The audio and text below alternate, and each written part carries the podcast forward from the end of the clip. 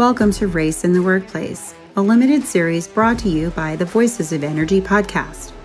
This series highlights the best conversations from our engagements with Black energy professionals and leaders on topics around racism in this country and more specifically, energy organizations. We have compiled and categorized their insights to serve as a guide for you to implement change in your workplace. I'm Katie Mehnert, founder and CEO of Ally Energy. Today, I'm joined by Rhonda Morris and Adam Bryant, co creators of the popular LinkedIn newsletter, Leading in the B Suite where they talk about race in corporate America and how to increase the ranks of Black executives in the C suite. Rhonda Morris is the Vice President and Chief Human Resources Officer for Chevron Corporation and has led the company's HR, health and medical, and diversity and inclusion groups since 2016. She also serves on the company's executive committee. Prior to that, Morris held a number of roles increasing responsibility in HR, global marketing, and international products. She received the Industry Leader Award for the Professional Business Women in California, recognizing her work to advance gender equality in the workplace. And she serves on the boards of TechBridge and the East Bay Agency for Children. She joined Chevron's Human Resources Department development program rather in 1991 and she earned a bachelor's degree from the University of California Davis and a master's degree in business administration from Boston University. Welcome Rhonda. Thank you Katie. Adam Bryant joined Merryck and Company, an executive mentoring firm as managing director in 2017 after a 30-year career in journalism including 18 years at the New York Times.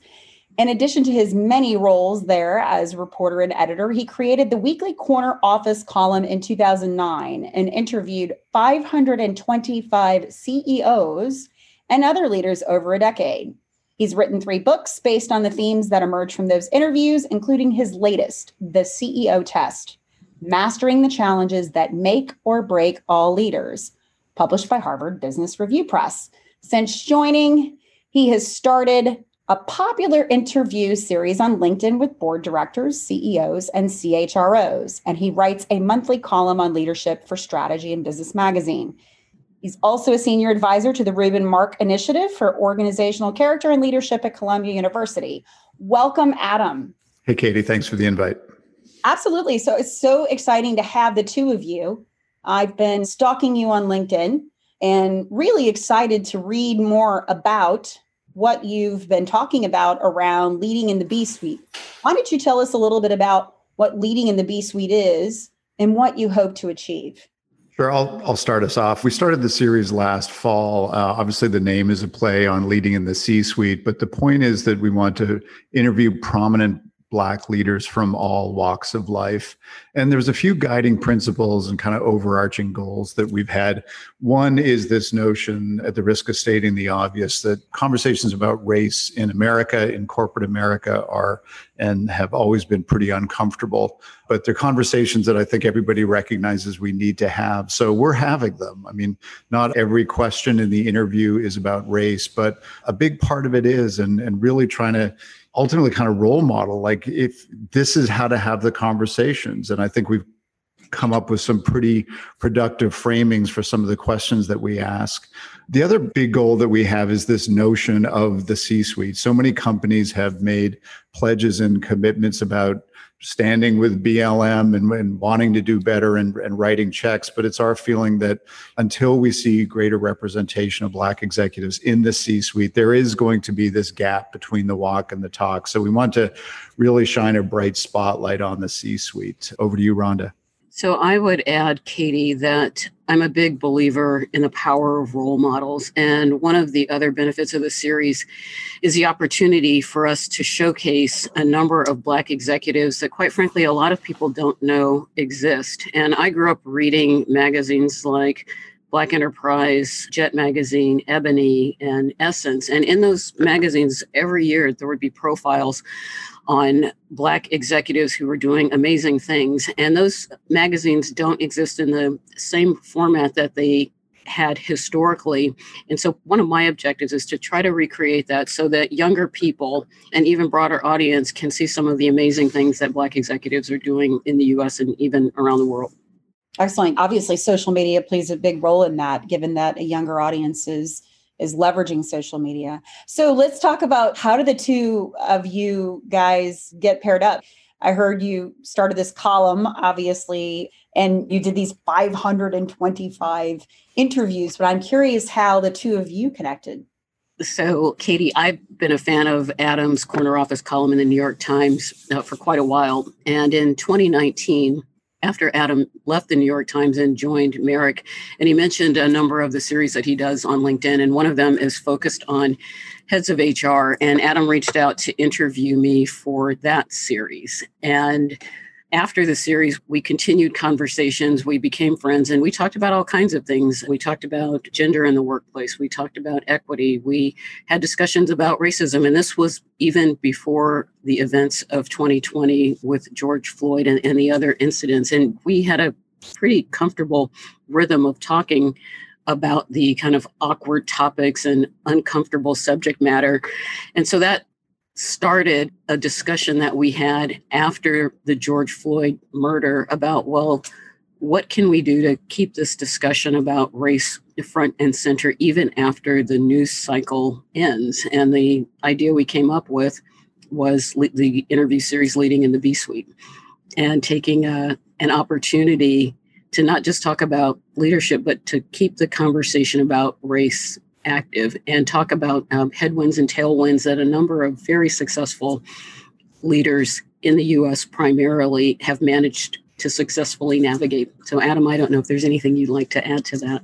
I'll just add the fact that based on we've done about a dozen interviews so far that have been published, we probably have another 10 in the pipeline. One of the things that the executives have told us is that maybe a couple of years ago, they wouldn't have necessarily wanted to have these conversations. I think if you're a Black CEO, you probably have too many interviews in which you're asked silly questions like, So, what's it like to be a Black CEO?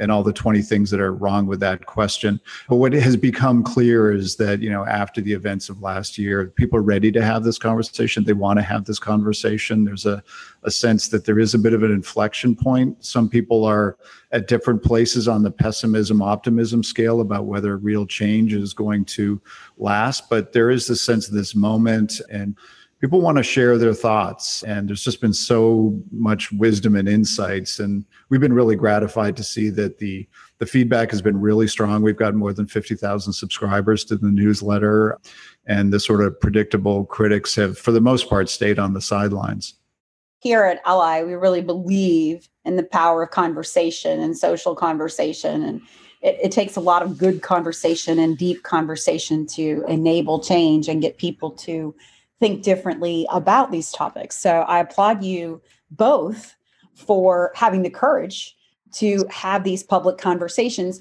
And speaking of which, you know, you talked about having kind of several interviews under your belt. What are some of the reoccurring themes or maybe answers you get for the question around what headwinds and tailwinds have Black leaders had to face? Sure, I'll I'll start things off. For me as a white male, I will say that I always appreciated the fact that being black in this country had a lot of challenges and, and we heard a lot of sort of confirmation of that not surprisingly just sort of the daily microaggressions. Looking beyond the, the obvious stuff one of the insights and nuances that i've really come to appreciate is this idea that everybody you're interacting with if you're black can come to you with a kind of different rubric or standard or framework in their head about what they think your success should be.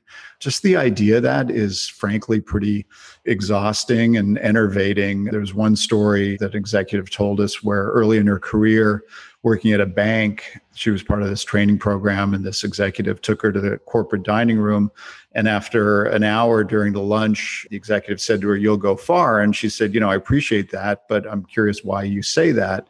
And he told her, Because you didn't salt your steak before you started eating it, and you knew like which fork to use for the salad.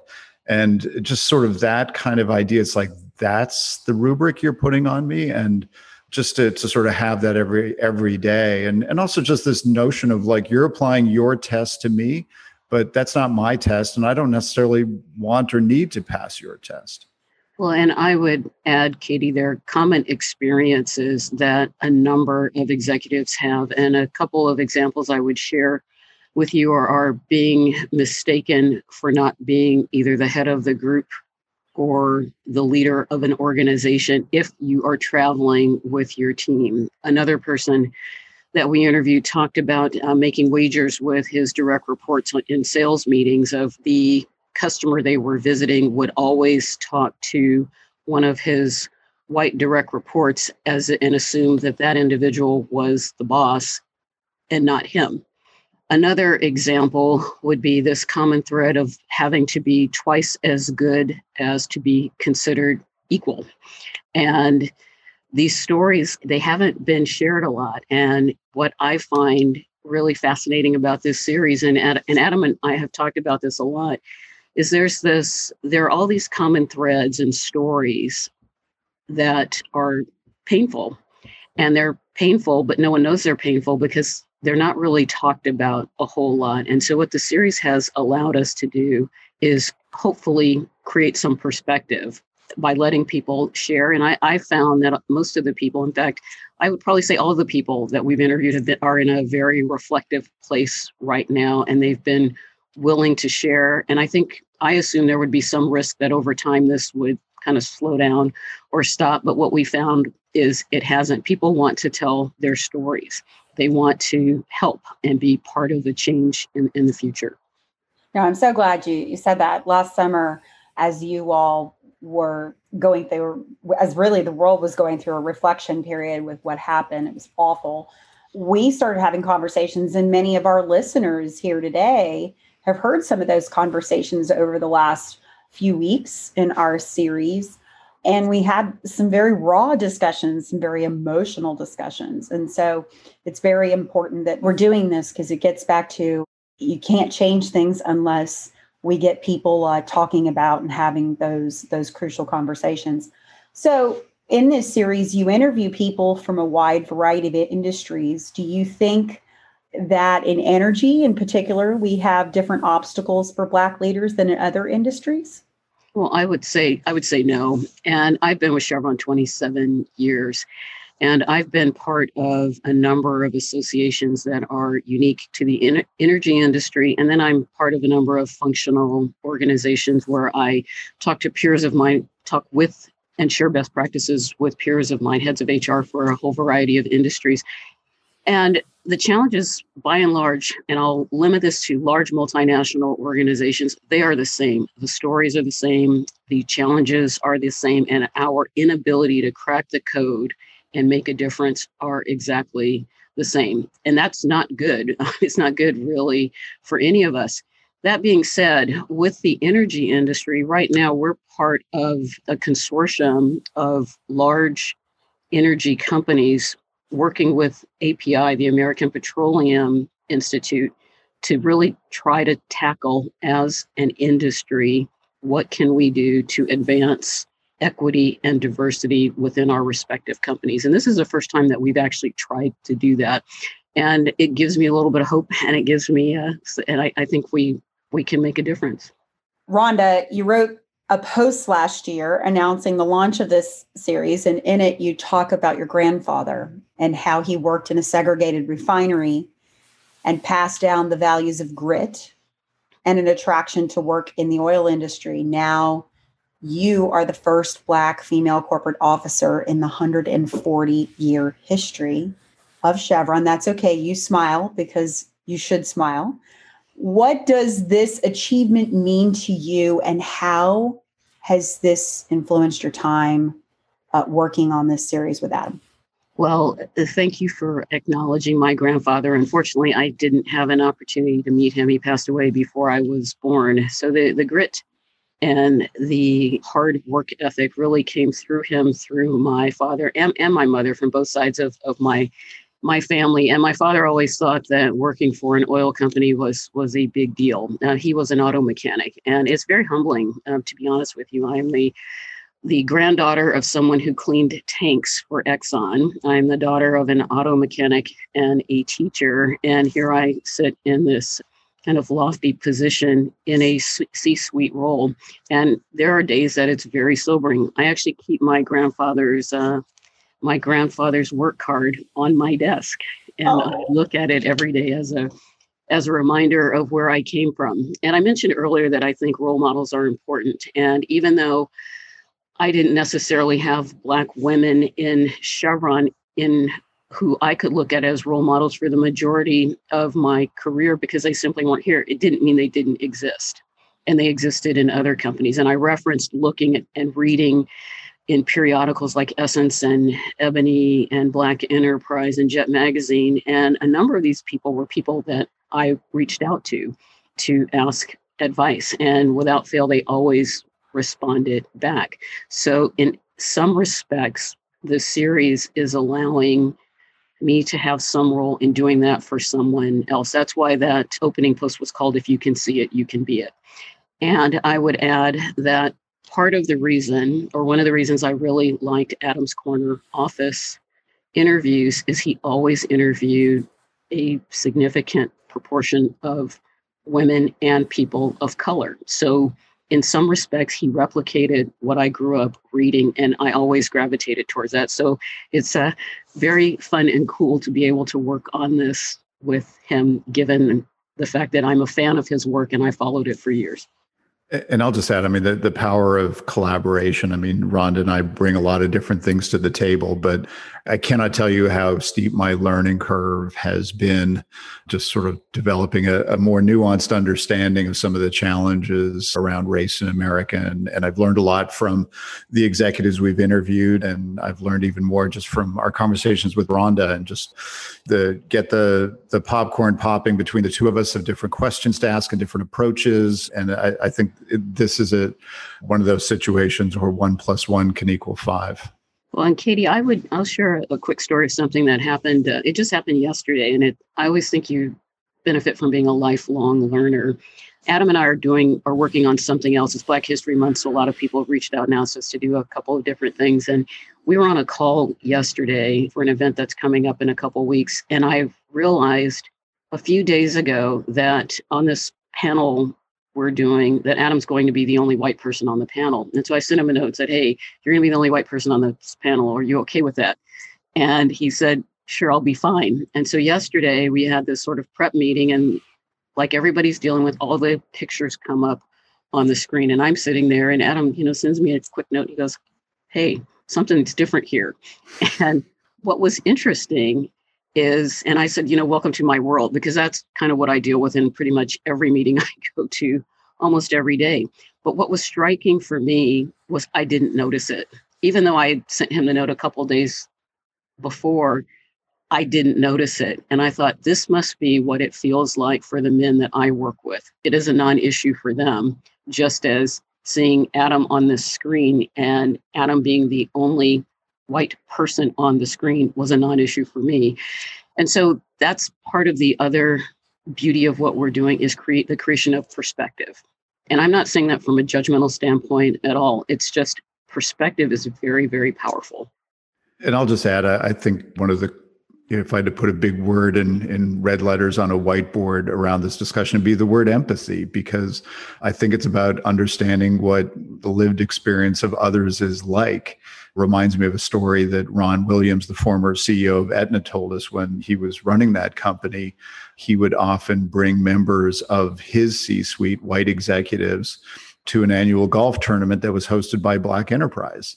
And these executives were very much in the minority. And it just sort of had the the benefit of sensitizing them to what it's like to feel like an outsider and i think the more all of us can put ourselves in situations where maybe we're we are in the minority that will help increase that sense of empathy. Because ultimately we're all human beings. We have to look past the superficial things of the color of people's skin and recognize again we're kind of all in this together.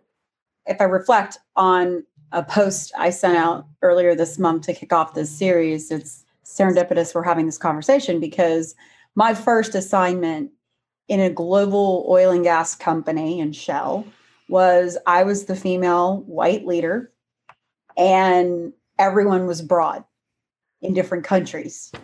And I was younger and I was a female.